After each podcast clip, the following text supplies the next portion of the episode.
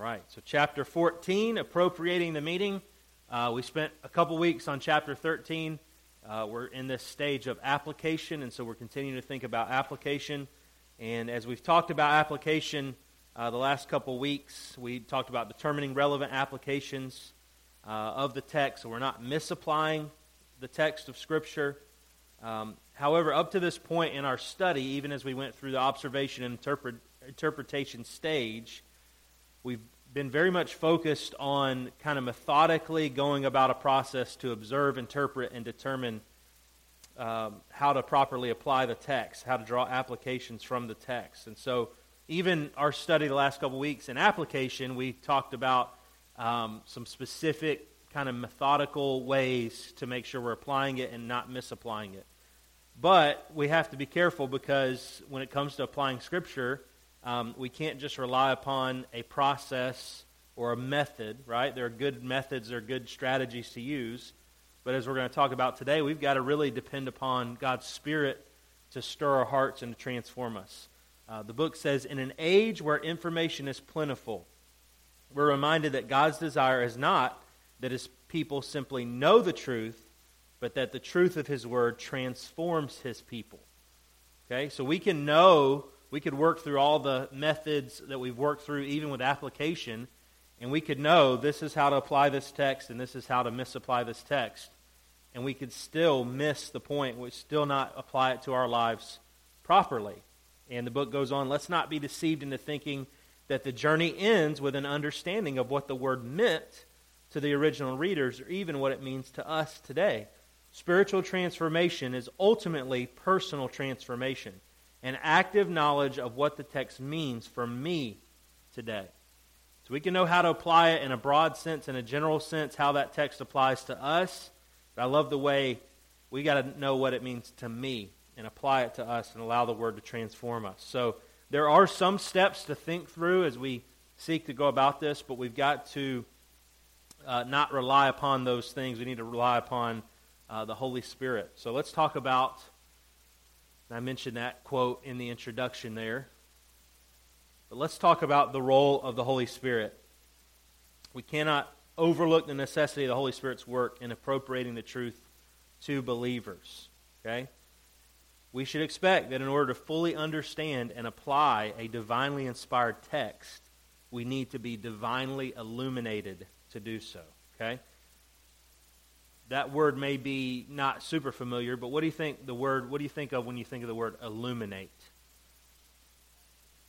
You think of lights and being uh, light coming.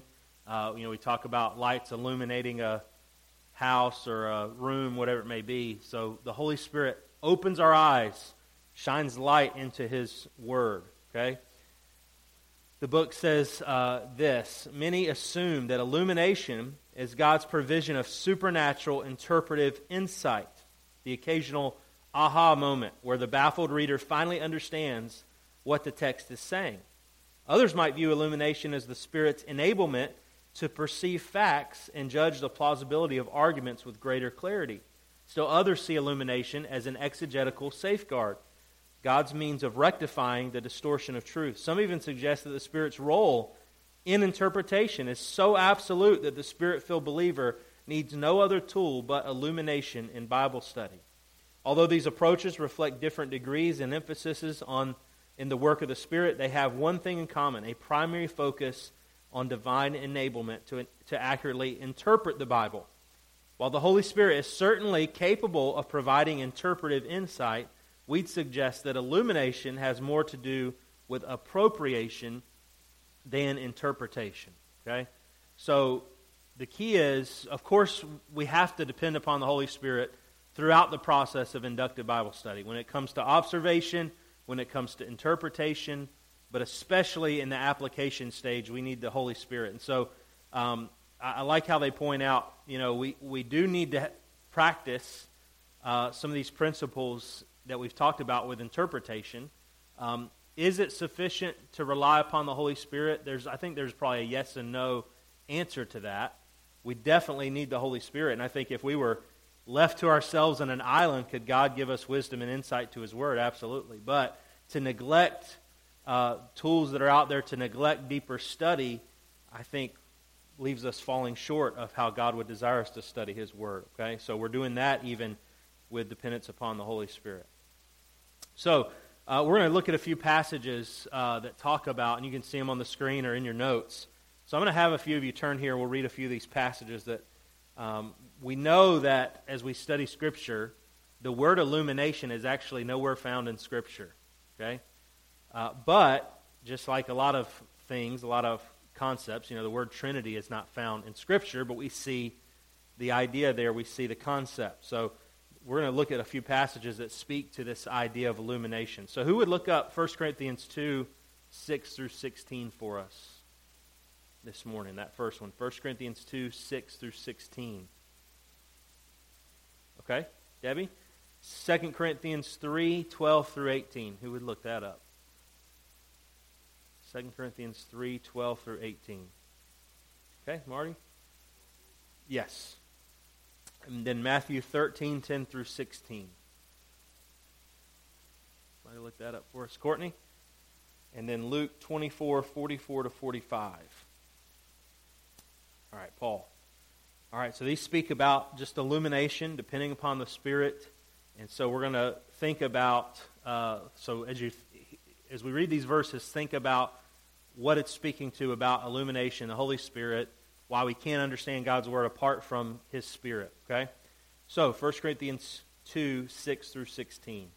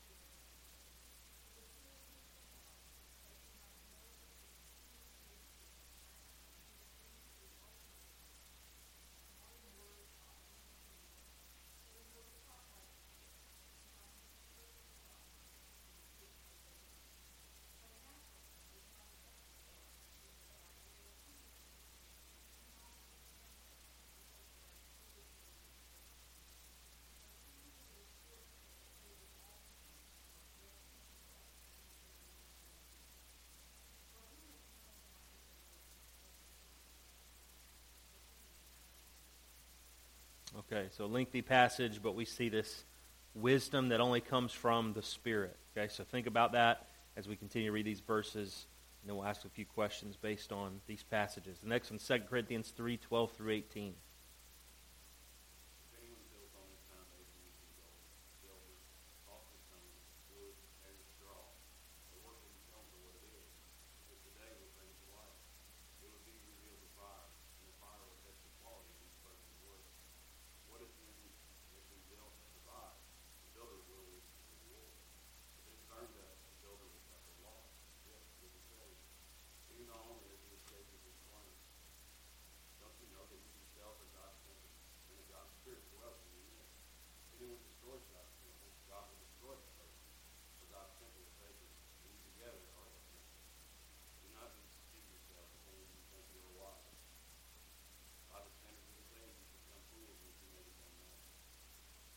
So that was 1 Corinthians, right?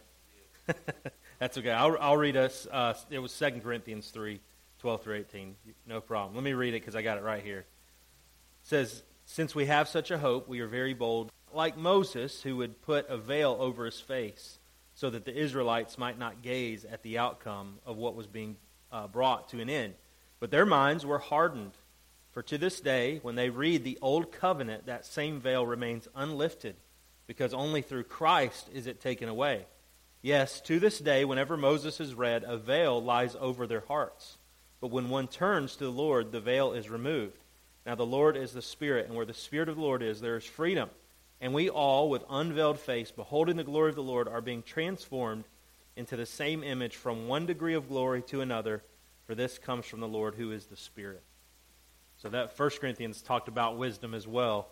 Um, but here we see that idea of Moses uh, veiling his face, that Old Testament picture when he saw God's glory, he put that veil on, and it's a way of illustrating this veil that uh, keeps those who haven't come to Christ from seeing the truth. Okay?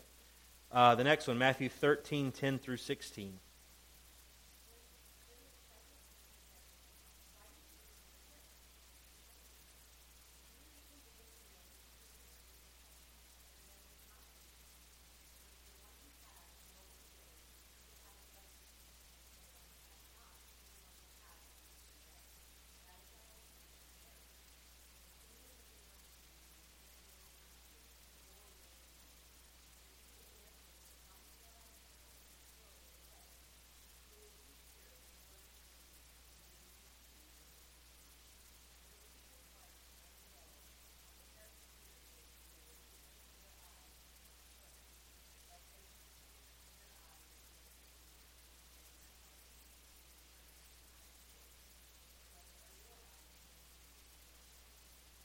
Okay, very good.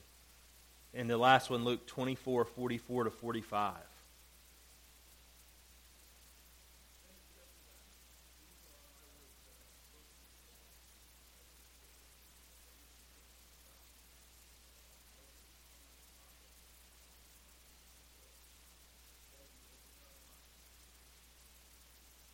Okay, so the context there is the uh, walk to Emmaus, the road to Emmaus, and he's explaining to these two disciples everything about the Messiah in the Old Testament, and then their eyes are open to the truth. He uh, divinely opens their minds, as it says there, to understand the Scripture. So, based on these passages, why is it impossible for an unbeliever to properly understand and apply God's Word? Based on these verses, why is it impossible for an unbeliever to properly understand and apply God's Word? They don't have the Spirit, and we saw in that 1 Corinthians passage, we can't understand God's Word apart from His Spirit. Um, and so they're blinded to the truth without that Spirit. Other thoughts? Why is it impossible for an unbeliever to properly understand and apply God's Word?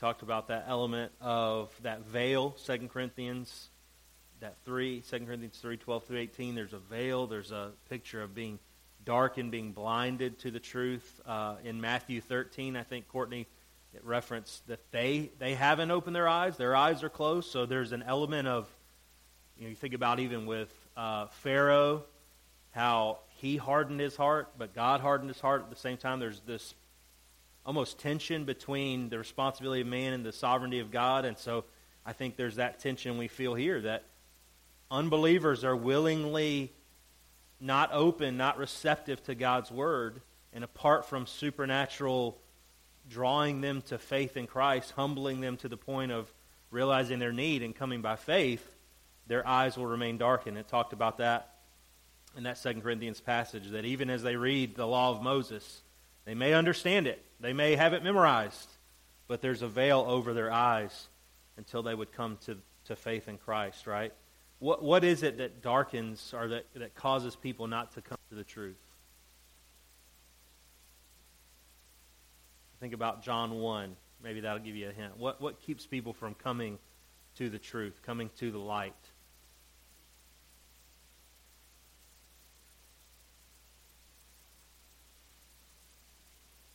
Turn to John 1. That just came to my mind. But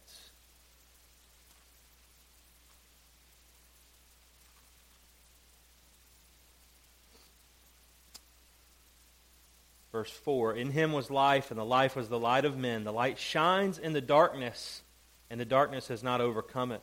There was a man sent from God whose name was John. He came as a witness to bear witness about the light that all might believe through him. He was not the light, but came to bear witness about the light. The true light, which gives light to everyone, was coming in the world. He was in the world, and the world was made through him, yet the world did not know him. He came to his own, and his own people did not receive him. But to all who did receive him, who believed in his name, he gave the right to become the children of God, who were born not of blood, nor the will of the flesh, nor the will of man, but of God. Okay? And I think of 1 John chapter 1 as well. Um, and I'll just reference it, but here we see this picture of light coming to understanding and a picture of darkness. And why does, I think it's in 1 John, why do men not come to the light? Why do they stay in the darkness?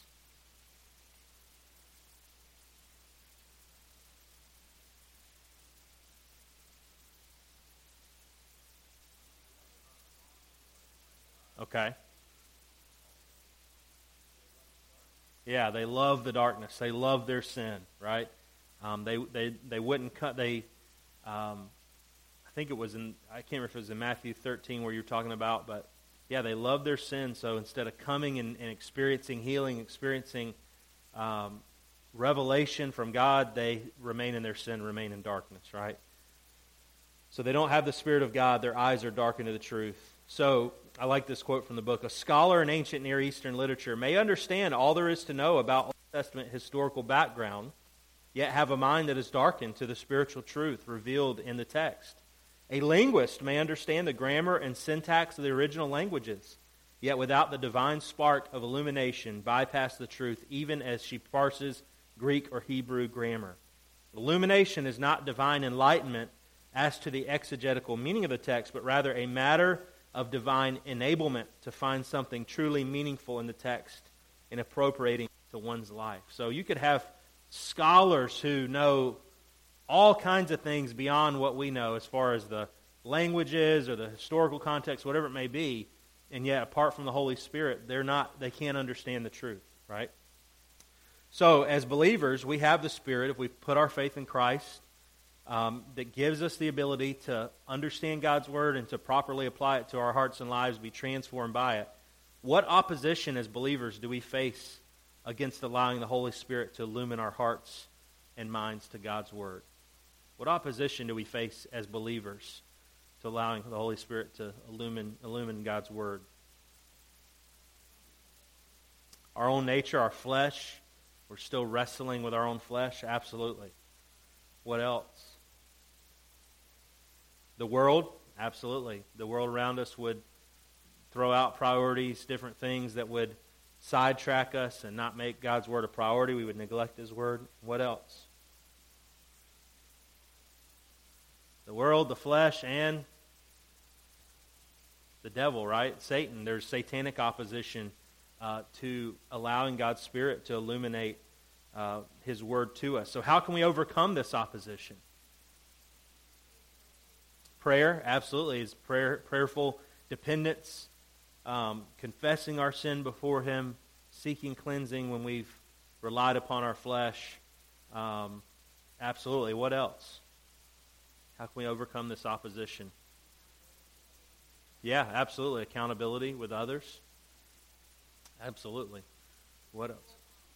The whole armor, absolutely. That's that's where I was trying to get us to. All those are great answers, and prayer is really right in that context of Ephesians 6. But yeah, putting on the armor of God the helmet of salvation, the breastplate of righteousness, you know, those different aspects of uh, the armor we have to fight the spiritual battle, to fight against the world and against our flesh. So let's talk about appropriating the truth, okay? So we can't go about a proper application in a very rigid, methodical way, okay? But there are some practical aspects and steps that we can take to aid us in applying God's word, okay? Um, one very simple technique you see there is we talked about last week developing teaching points. As we're studying a text, we're trying to find that underlying principle and then put specific teaching points in certain contexts. And typically we do this by, you know, as we study a passage, we would then say, we should do this or that as the teaching point application. Well, very uh, practical way is just to simply shift the pronouns. So instead of saying we should do this or that based on this passage, I should do this, right? So we're making it more personal. Um, it kind of hits us in the face a little more than just a broad uh, generalization of it, okay? So it brings the application home. But there's also some practical points we're going to talk about um, that we can seek to do, again, not in a rigid manner, but as we're depending upon the Spirit to enlighten us, to illuminate the Word. The first one is personal assessment, okay? The Bible speaks to me personally. In order to appropriate the Word of God, I must understand myself having come face to face with the Word of God. So personal application requires knowledge of Scripture and knowledge of self. First John, or sorry, James 1, 22 to 25. Very familiar passage. But be doers of the word, and not hearers only, deceiving yourselves. For if anyone is a hearer of the word, and not a doer, he is like a man who looks intently at his natural face in a mirror. For he looks at himself and goes away and at once forgets what he was like. But the one who looks into the perfect law, the law of liberty, and perseveres, being no hearer who forgets, but a doer who acts, he will be blessed in his doing. So, in what way we see this James really use God's word an illustration of a, a, as a mirror? In what way is God's word like a mirror? What way is God's word like a mirror? How many of you looked in the mirror this morning? Hopefully, just about all of us, right? How is God's word like a mirror?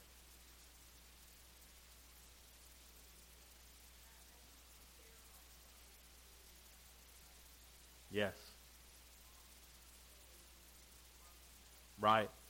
Yeah, if we're not looking, you know, if, if we all left our house today without looking in the mirror, and if we did that over a long period of time, what would happen? We'd probably have zits or our hair would be out of place if you have hair, uh, just different things that we, we wouldn't notice, right? And so when we neglect God's word, we fail to see ourselves as God sees us and see ourselves, as you said, compared to who Christ is, the perfect standard.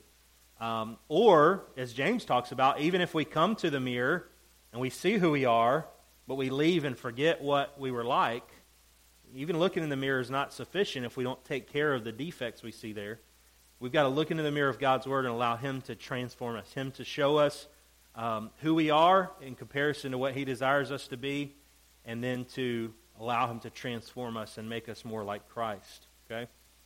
So God's Word shows us a perfect, holy God, and in contrast, how sinful we are. Okay? What characteristics must we have in order to allow God's Word to show us who we are? What are some characteristics we need to have? There's at least two I can think of. As we come to God's Word to allow it to change us, what are a couple uh, attributes, I guess we could say, or qualities that we need to have to allow God's Word to change us and to show us who we are? Humility is the first one I thought about, right? We've got to come humbly. If we come with pride, what are we going to do? We're going to say, well, that's not really who I am, or we'll make excuses for anything we see. So humility is absolutely key. What else? Can you think of another one? The other one I thought of starts with an H as well and ends with a Y. It's honesty, right? So we have to be honest and, and allow ourselves to examine and allow God to examine our, our hearts honestly, right? We can't put up a facade um, or make excuses in that way. So, honesty and humility are key to allowing God's word to, to challenge us, to show us who we are. Okay? So, the book suggests doing, at this point, a personal inventory assessment. So, that's the idea here, the personal assessment. So, as you study various passages and matching the text with your own corresponding life situation, you'll develop these uh, personal assessments. Okay? It's good to think through this but also to actually write it down. Just like with the teaching points, it's key to write these personal assessments down uh, specifically. The book says much searching goes into inductive Bible study, but too often students of Scripture fail to search themselves to know where they stand before the Word of God. It goes without saying that even a little time spent doing personal inventory pays rich spiritual dividends, especially when joined with the hard work of observation and interpretation. Effectual life change doesn't occur in the knowing of facts, but in the spirit charged conviction that brings those facts to bear on myself. So as we're looking to the mirror of God's Word, we're writing down a personal assessment of, boy, God's Word has shown me that I struggle with anger, or I struggle in this area. It's writing those things down, putting them at the forefront so that we're not looking, oh, yeah, I struggle with anger, okay, and then we're going our own way and forgetting about it and getting angry still because we haven't uh, allowed God to, to challenge us. So, writing these down can be a great way of keeping them at the forefront as we reflect on it and allow God, hopefully, to change us. The second step would be reflective meditation. Okay? The book says in personal assessment, the emphasis is on an honest and humble search of your own heart. In reflective meditation, we're primarily concerned with the content of Scripture rather than personal inventory. So the first step of personal inventory is we're allowing God's Word to look at us and examine who we are and lay it on the table. Here's, here's the areas I struggle with. Now, reflective meditation is reflecting on what God's Word says about that, right? So if it's anger, we're thinking of James where it says, you know, uh, be slow to uh, speak, slow to wrath, right? Um, we're, we're reflecting on what God's Word teaches about that, maybe personal struggle. So, as we think about that idea of reflecting and meditating on God's Word, are there any passages that come to mind? Hint, there's one on the notes and on the screen, but can you think of any other passages that come to mind? The one I put on the screen was Psalm 139, 23 through 24, where I believe David writes that psalm. He says, Search me, O God, and know my heart. Try me and know my thoughts, and see if there be any grievous way in me, and lead me in the way everlasting. Any other passages come to mind about reflecting upon God's Word?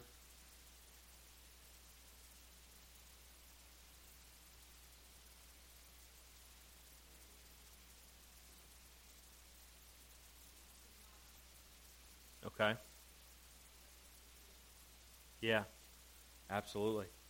Yeah, the other example they give in the book as well is Psalm 119. Psalm 119 is full of reflecting upon the joy of God's word.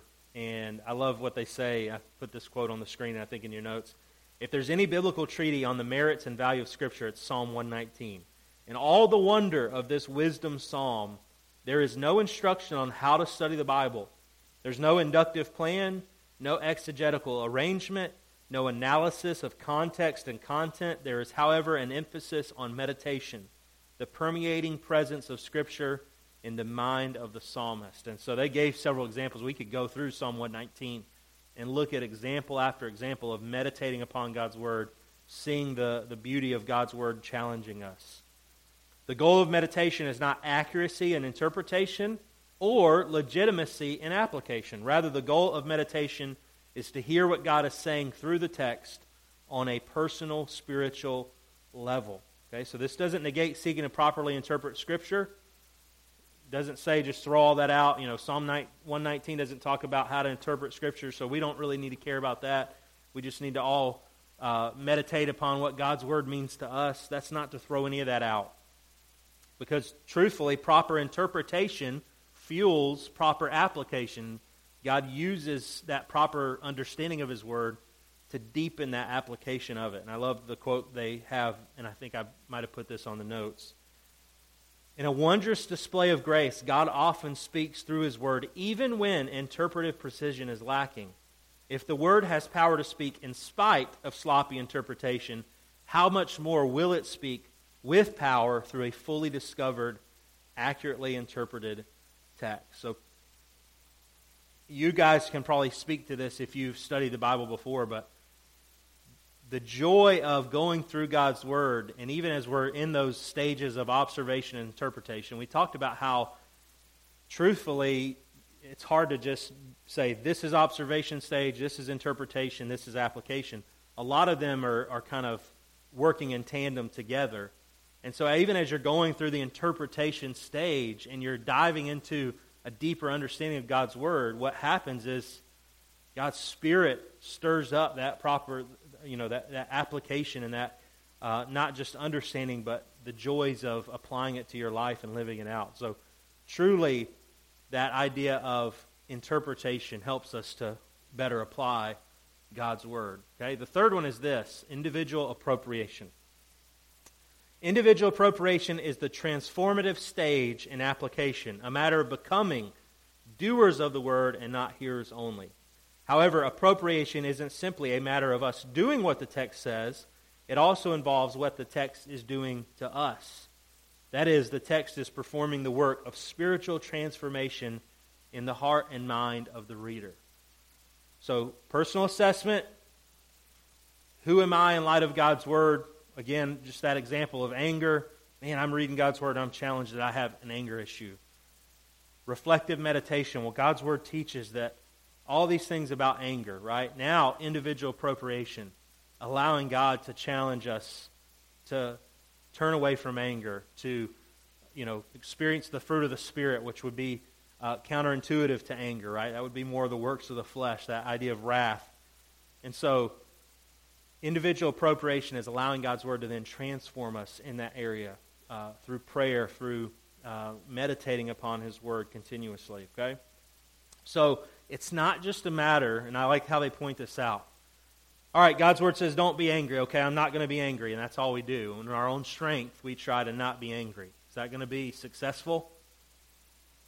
Probably not. And, and maybe in our own strength we can make a little bit of progress, but we're truly not going to be transformed. We need supernatural the fruit we can't produce the fruit of the spirit in our own strength and our own flesh, right?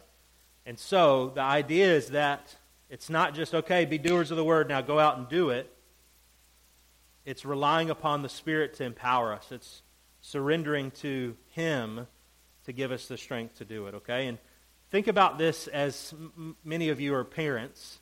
Think about it with your kids. We, of course, want our kids to obey. We want them to do what's right and, what's, and not what's wrong.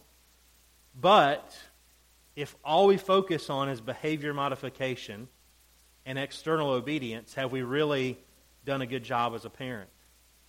No, we've fallen short. They might obey because of the consequences in the house, and, but if we don't ever get to their heart and allow, truthfully, God to get to their heart, what's going to happen when they grow up and they're, they're no longer in the house? They're probably going to, if their heart's still rebellious, they're going to rebel, right? And so we need transformation, okay? Not just an external behavior modification. We need internal transformation that only comes from the Holy Spirit working in our lives, okay? Romans 7, uh, I just want to reference this real quickly. Romans 7 speaks to this. And we can all relate to this where we know what's right, we know it's wrong, we try to do what's right, but we end up doing what's wrong. The Apostle Paul had the same struggle, Romans 7 15 to 25. The Apostle Paul says, For I do not understand my own actions, for I do not do what I want, but I do the very thing I hate.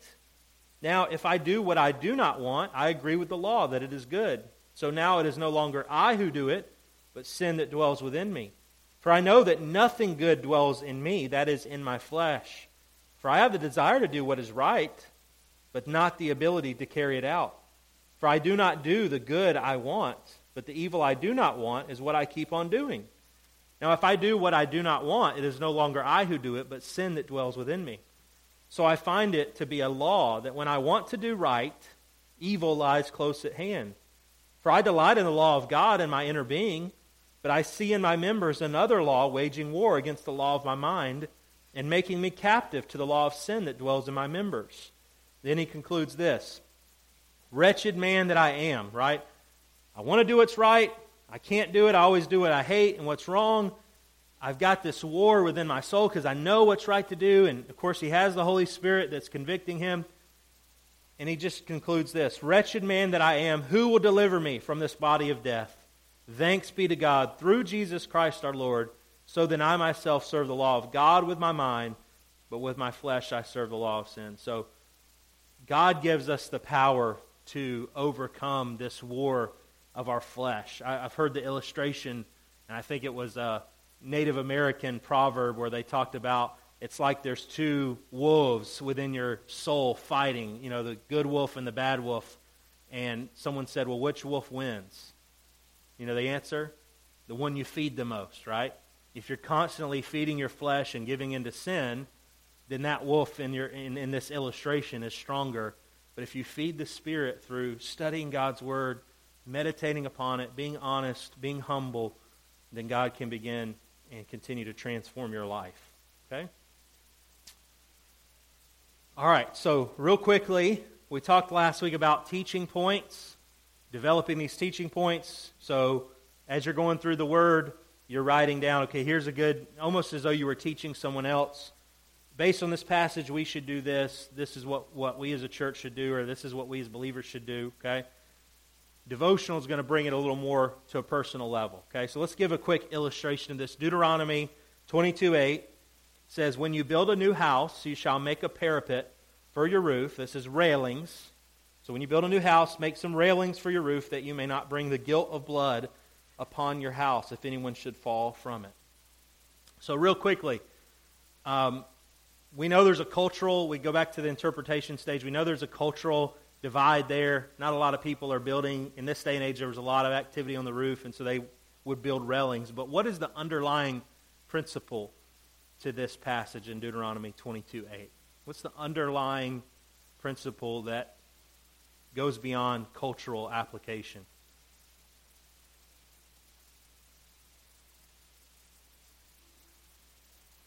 Building railings around your roof. What would be an underlying principle we could pull from that?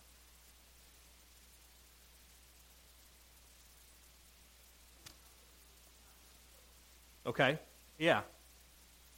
There's various applications we make. The underlying principle is seek to do things, don't be reckless, put things in place that are going to provide safety for other people. Don't be negligent, right? Would be the underlying principle. We could make a lot of then parallel applications to today, like, uh, well, should be you should try to have railings around your porch, or fences around your pool, or a cover over your pool, or maybe put your dog on a leash. Uh, car seats for children, seat belts, life jackets. We go on and on about how to apply this underlying principle. Okay, so we could make general statements in a teaching point form like this. So this would be the teaching point. Those who, and this is a specific example, a specific application, those who own cars and transport children in cars ought to put them in age appropriate car seats. Right? That'd be a good teaching point. Anybody that owns a car, has children, use appropriate equipment for that child, appropriate age appropriate car seat, okay?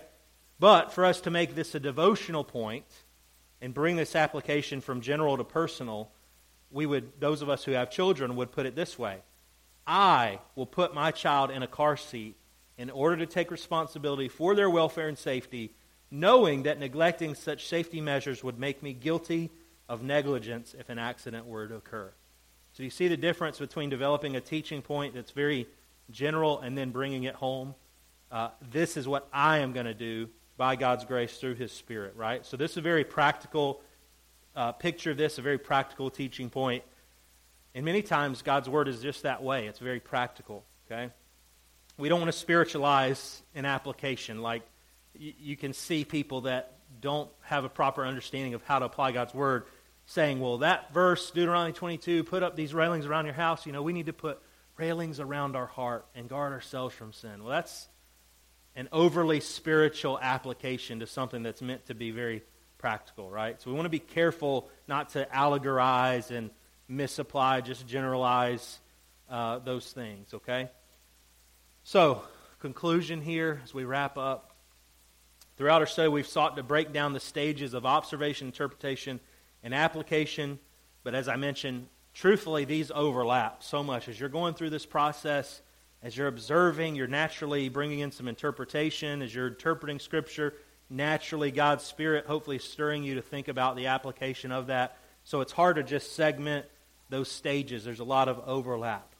And so I conclude with this quote, and I think I've got part of it there on the screen and in your notes. They say, We realize that in practice we can't help but personalize the text as soon as we read it. To do so is only natural. Understanding Scripture generates an almost instantaneous response in the heart and mind of the spirit filled believer. An honest approach to application will therefore recognize that interpretation and application often overlap. Daniel Doriani describes this as the permeable barrier between meaning and application. Although application cannot occur without interpretation, and although interpretation logically precedes application, the two are often integrated without boundary in theory and in practice. To overemphasize the distinction between them may, in fact, be detrimental to the health of the church. Should we think that God wants a hard and fast line to be drawn between interpretation and application? We don't think so. Scripture itself testifies to know God is to obey Him. And to know Scripture is to do what it says. So even as we're going through those stages, we should be allowing God to stir our hearts with application and depending upon His Spirit to apply His Word to us. Okay? Any questions or thoughts as we wrap up? Yes.